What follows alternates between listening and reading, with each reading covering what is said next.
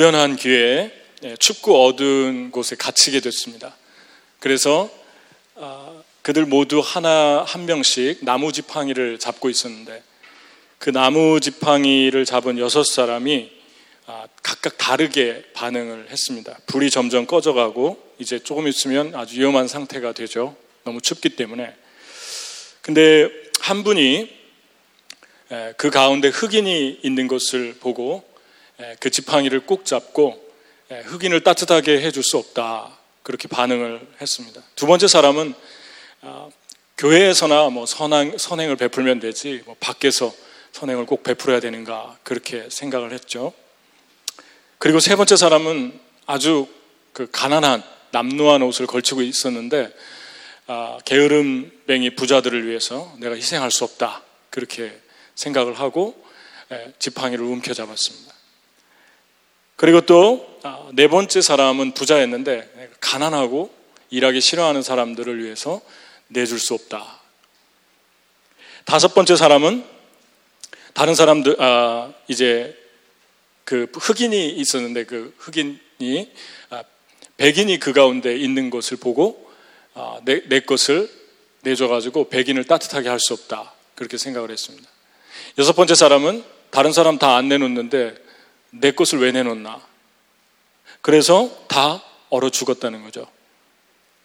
이 시는 아, 시의 형태로 어, 제임스 패트리 킨리라는 사람이 썼는데 20세기 아, 초에 흑인 인권 운동이 벌어질 때 그 오하이오 채, 아, 채, 채비엇이라는 마을이 있대요 도시가 그 도시에서 이제 어떤 한 일이 일어났습니다.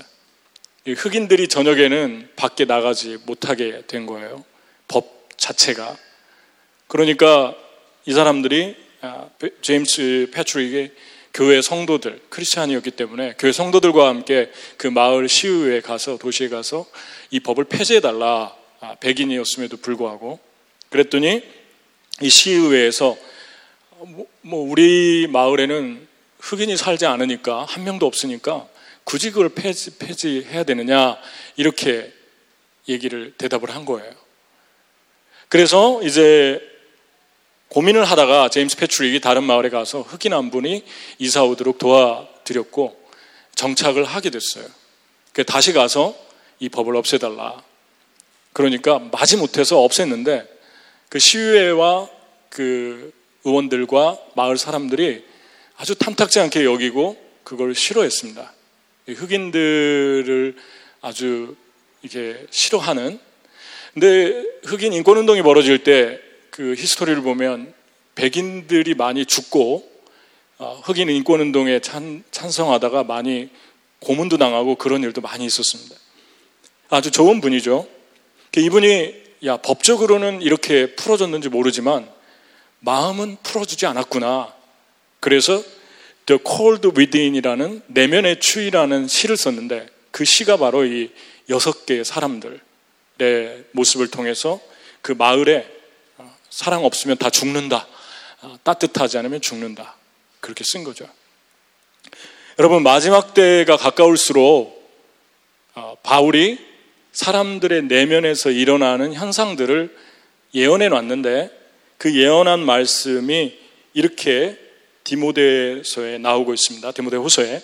너는 이것을 알라. 말세 고통하는 때가 이르러 사람들이 자기를 사랑하며 돈을 사랑하며 자랑하며 교만하며 비방하며 부모를 거역하며 감사하지 아니하며 거룩하지 아니하며 무정하며 원통함을 풀지 아니하며 모함하며 절제하지 못하며 사나우며 선한 것을 좋아하지 아니하며. 그러니까 마지막 때가 다가오면 내면이 아주 강팍해지고 차가워지고 냉담해진다는 거죠. 그래서 이, 이 말씀 중에 무정하다는 말, 사납다는 말 두 가지만 생각해 봐도 무정하다는 말은 정이 없다, 애정이 없다 그런 말입니다. 사납다라는 말은 신경이 곤두서 있다. 그리고 싸우려 한다. 화가 나 있다. 뭐 이런 뜻입니다. 여러분, 이런 사람들에 대해서 바울이 뭐라고 그 다음 절에 말했냐면, 겉으로는 경건의 능력이 경건의 모습을 아, 보이고 있지만 경건의 능력은 부인한 이 같은 자들에게서 돌아서라. 그러니까 조심하라 그 얘기죠. 너희도 잘못하면 그런 세상에 그런 사람들에게 들려 있으면 너희 마음도 강팍해지고 따뜻함을 잃고 또 너희 마음도 사나워지고 그렇게 되지 마라. 그러니까 여러분 마음이 사나워진다. 마음이 인간미를 점점 잃어간다. 아, 이것을 조심하라고 그럽니다. 가만 놔주지 말아라. 그렇게 되도록 가만 있지 말아라. 그런 말씀을 하는 거죠. 아, 가론 유다가 이런 사람이었어요. 정이 없고 냉담하고 차갑고 그리고 냉소적이고 그런 사람이었습니다. 아, 그 이유가 3절에 있는데 3절을 한번 읽어볼까요? 오늘 본문 말씀 3절 시작 그때 예수를 판 유다가 그의 정죄됨을 보고 스스로 뉘우쳐 그 은 30을 대제사장들과 장로들에게 도로 갖다 주며 여러분 놀랍지 않습니까? 베드로가 아, 가론 유다가 회개했어요. 예수님 판 거. 그래서 영어 성경에는 repented himself 그 원문의 의미랑 똑같이 킹 제임스 버전이 담아냈어요. 그러니까 가론 유다가 회개했는데 구원 못 받았고 자살했습니다. 그럼 그 회개가 어떻게 된 것입니까? 잘못된 회개였어요. 왜 그러냐면 이 말씀만 보면 가론 유다가 대단해 보이죠.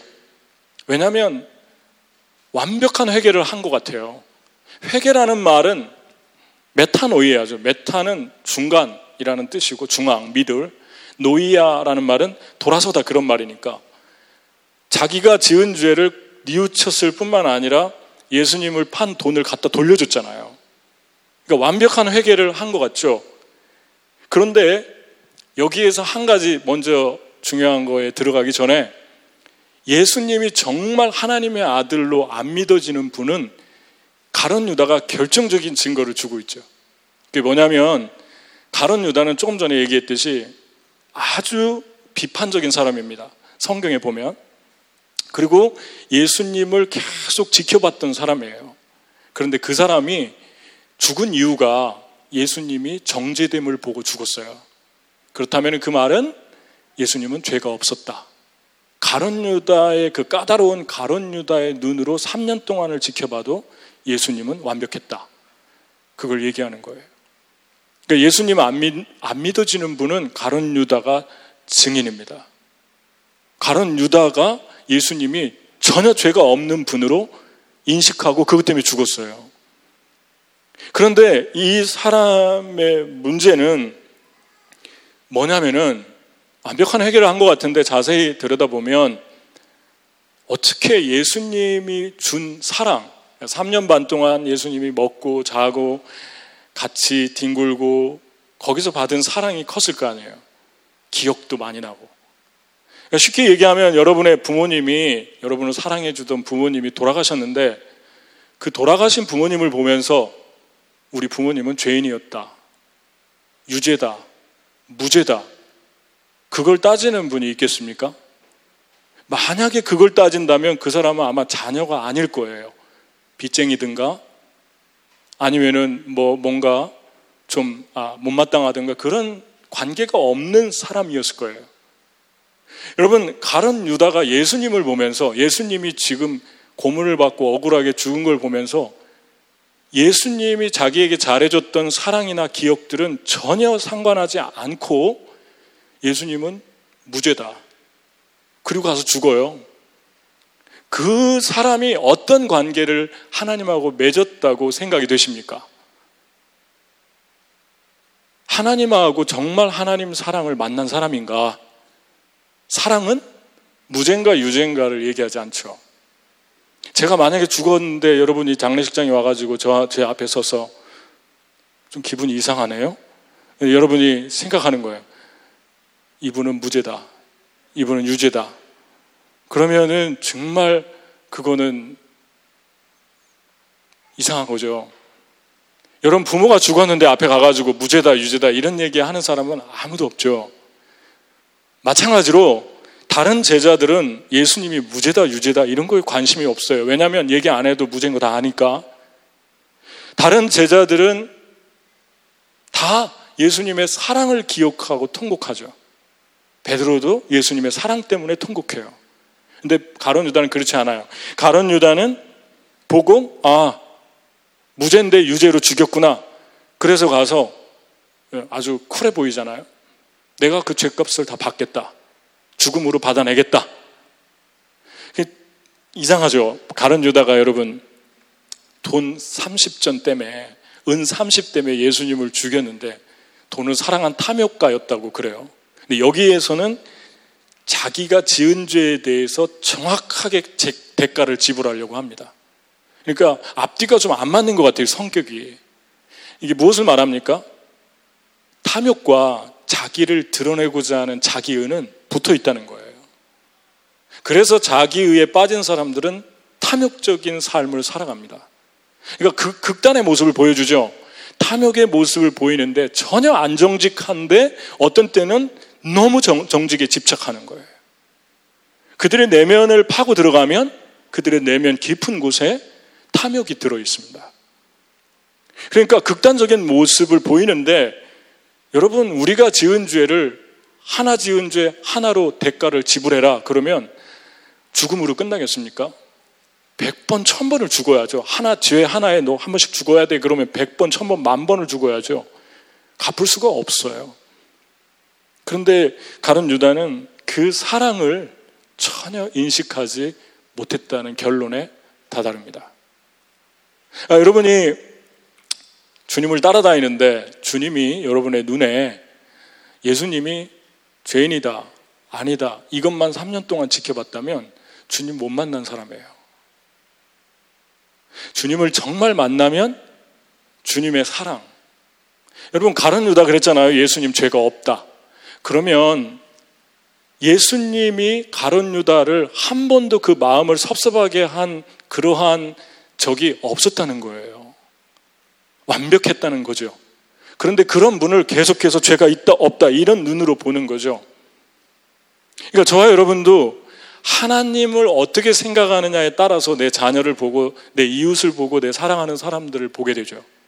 사람을 보면서 시간이 지나고 충분히 알만했음에도 불구하고 이 사람은 죄가 있다 없다 계속해서 바라보고 있다면 정말 하나님을 만난 사람인가?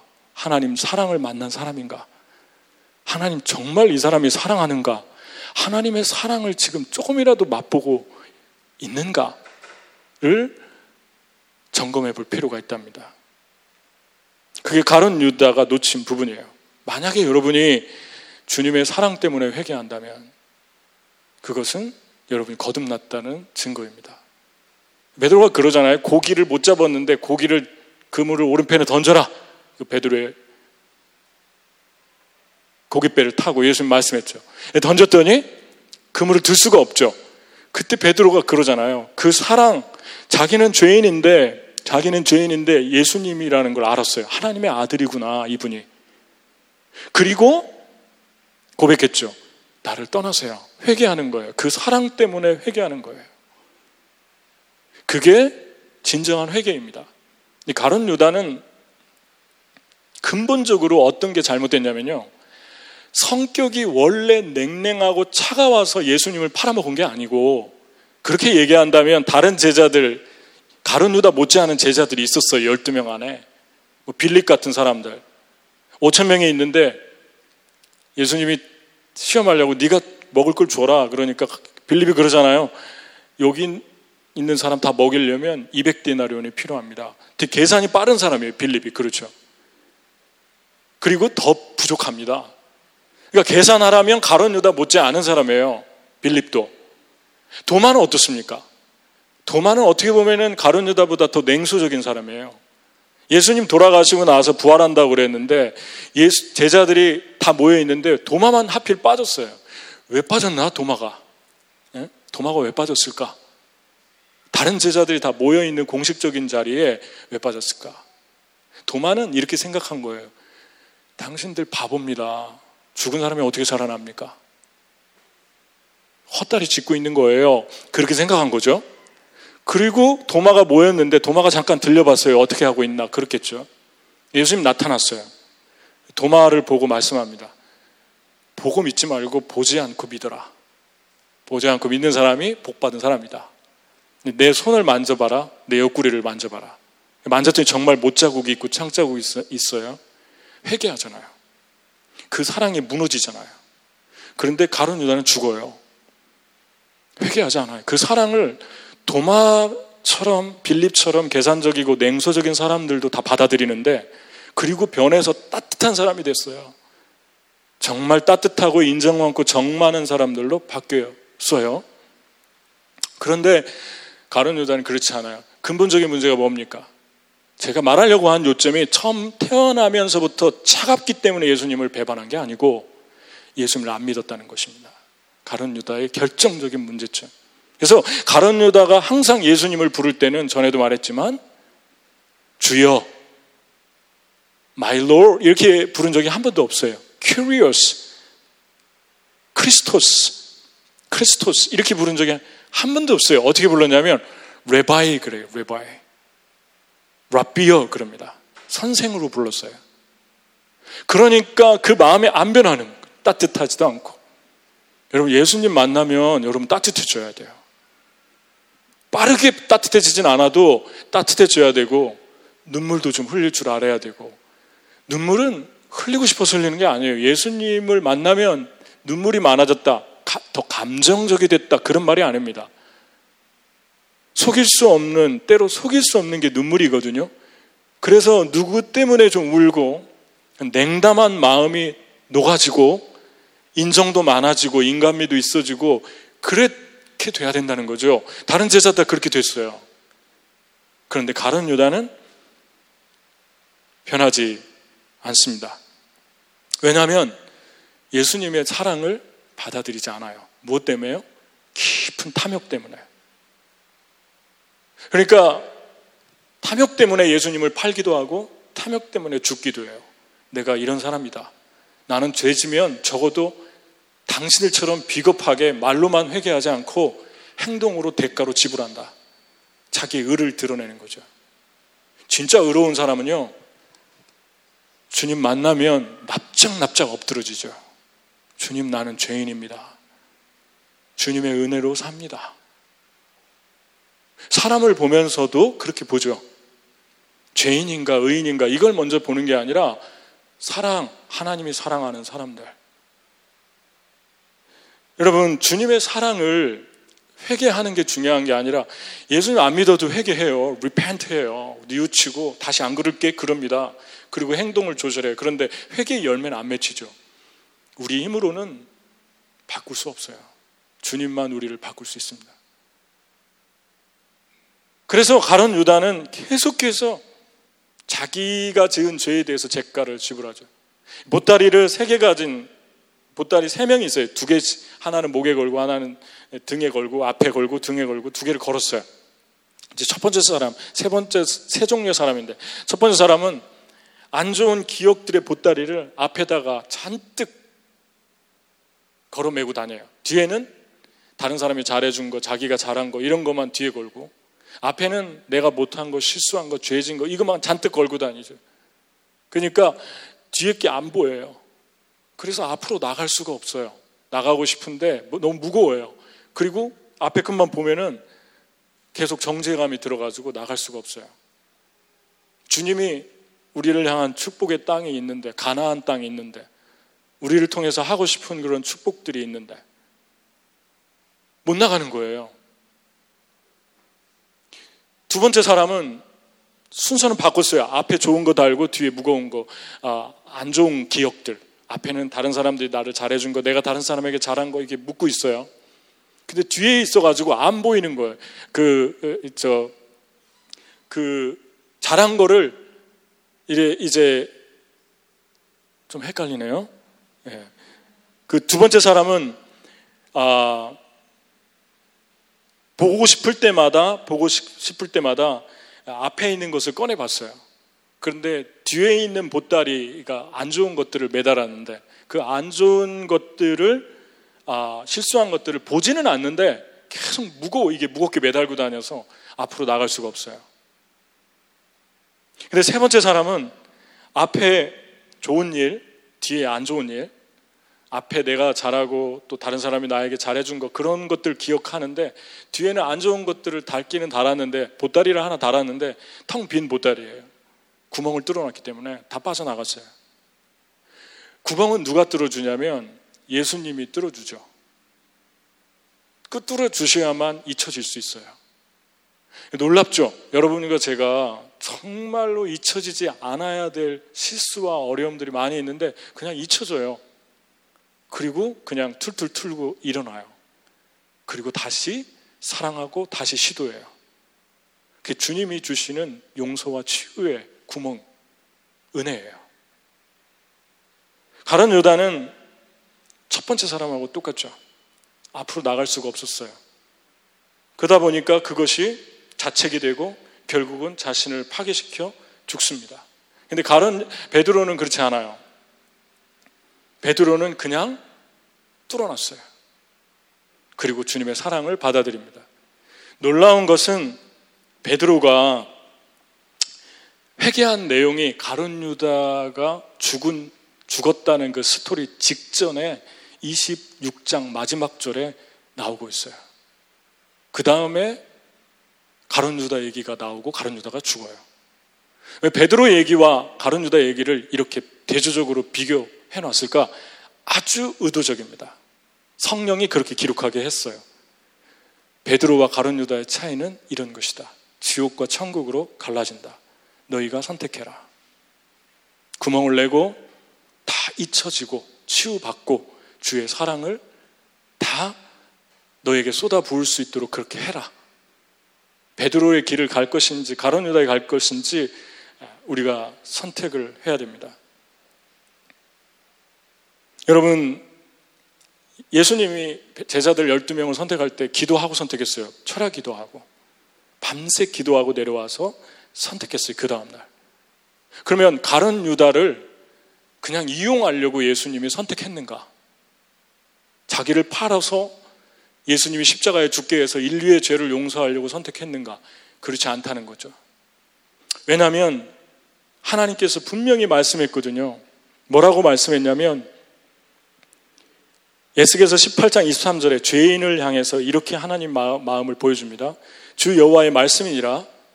같이 한번 읽어보죠. 자, 시작. 주 여호와의 말씀이니라. 내가 어찌 악인이 죽는 것을 조금인들 기뻐하랴.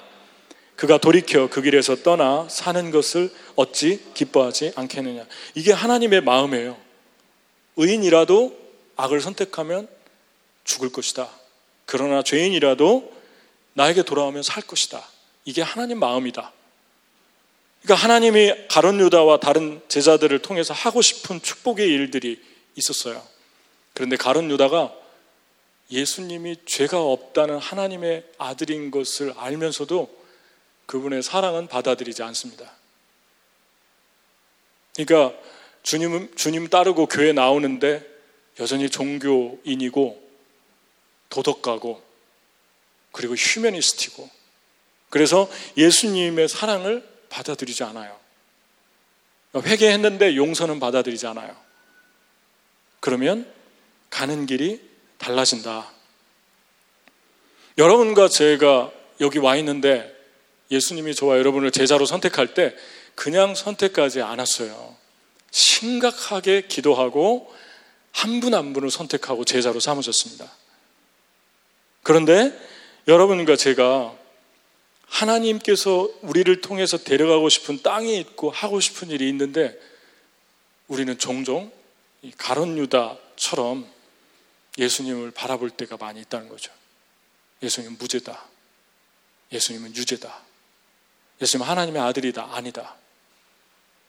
그래서 내면이 차가워서 지팡이를 움켜 잡고 죽은 사람처럼 본인도 죽고 다른 사람도 죽는 것입니다.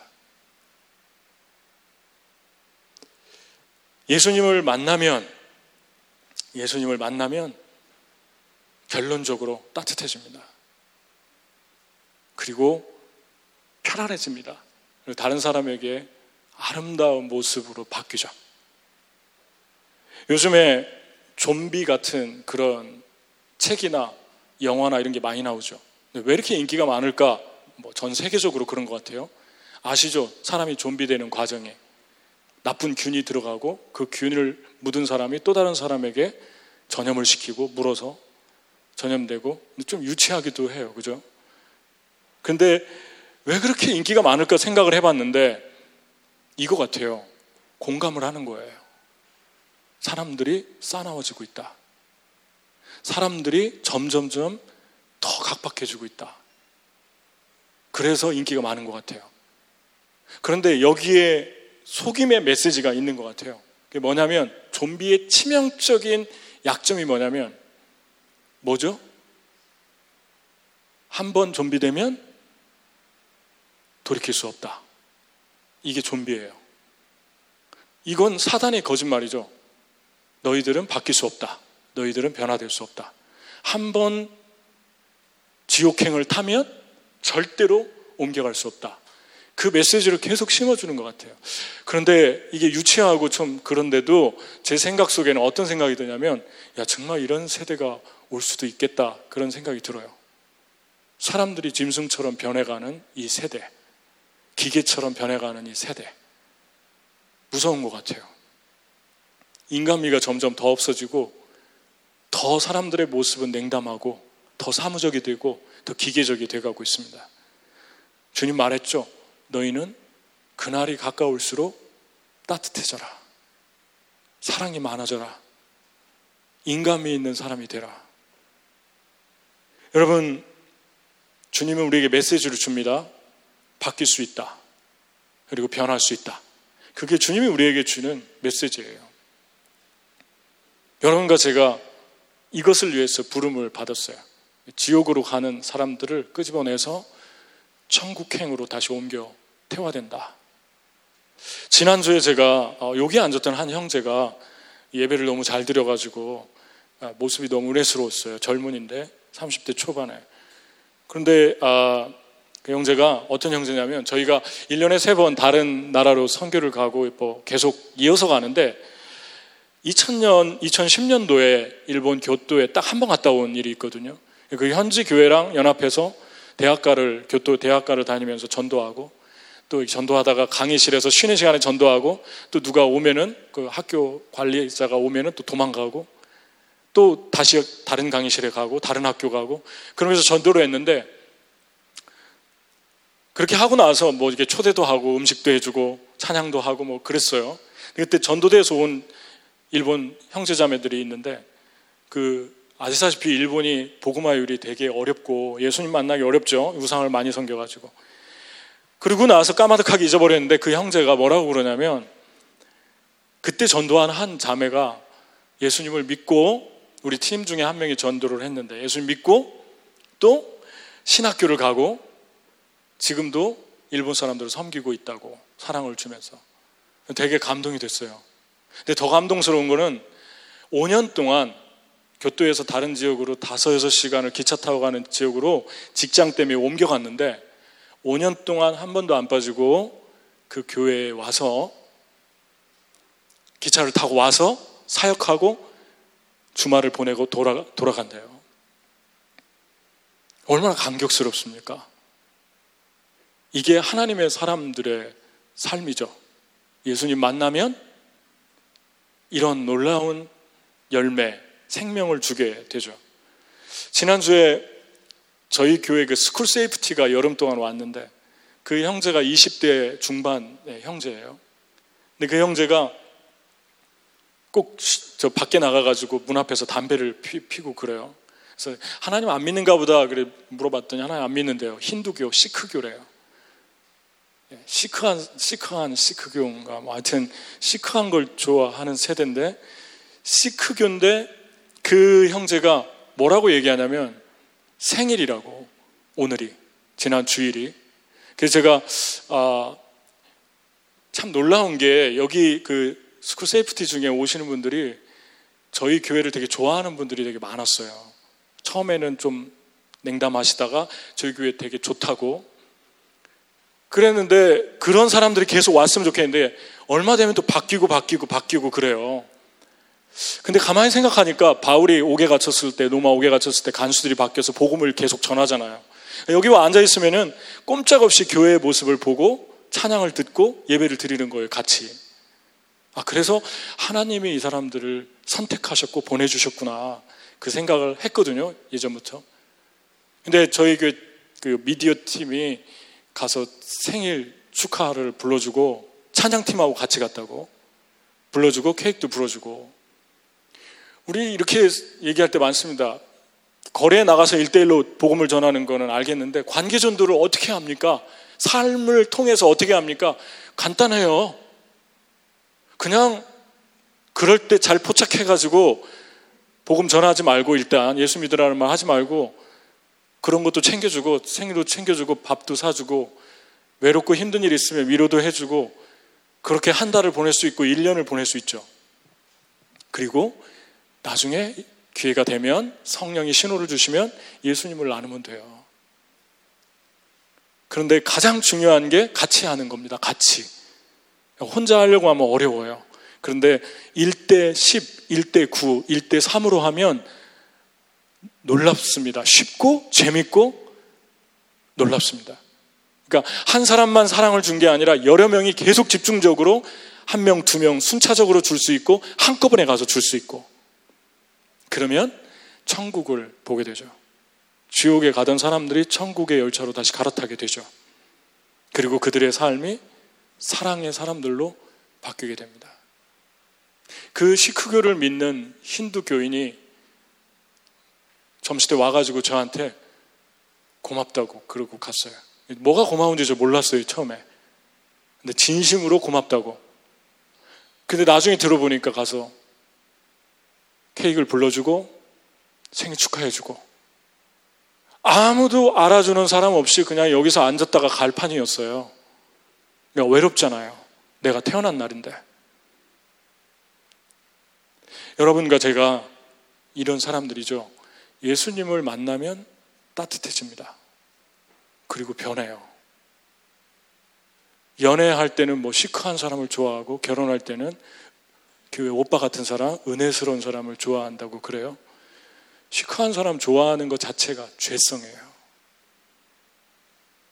죄성을 가졌기 때문에 냉담하고 쌀쌀 맞은 사람들 보면 잘해주는 사람한테는 틱틱거리면서 그런 사람들 보면은 괜히 뭐 있어 보이고 가까이 가면 아무것도 없어요. 하나님의 사람들은요, 하나님의 사람들은 가치관이 바뀌죠. 세계관이 바뀝니다. 따뜻해야 돼요. 그게 멋있는 거예요. 친절해야 돼요. 그리고 일상에서 그냥 가까이 오는 사람들, 하나님이 그냥, 그냥 보내준 손만 대면은 터치받을 홍시 같은 사람들, 떨어진 사람들을 그냥 보내주고 있어요, 옆에. 그냥 나하고 같이 있게 했어요. 그 사람들한테 일대일로 전도하기, 복음을 전하기 뭐 하면 몇 개월씩, 1년씩 잘해주세요, 그냥. 그리고 꼭 하나님의 사랑을 알려주세요.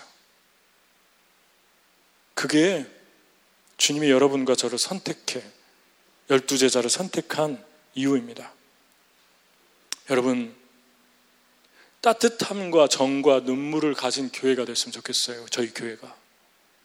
그리고 우리 교회는 소문나되 이런 소문이 났으면 좋겠어요. 그 교회는 사랑이 있다. 그 교회는 따뜻하다.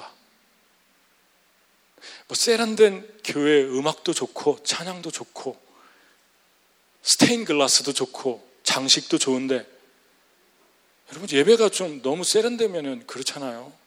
왠지 인위적으로 보이잖아요. 너무 세련돼 가지고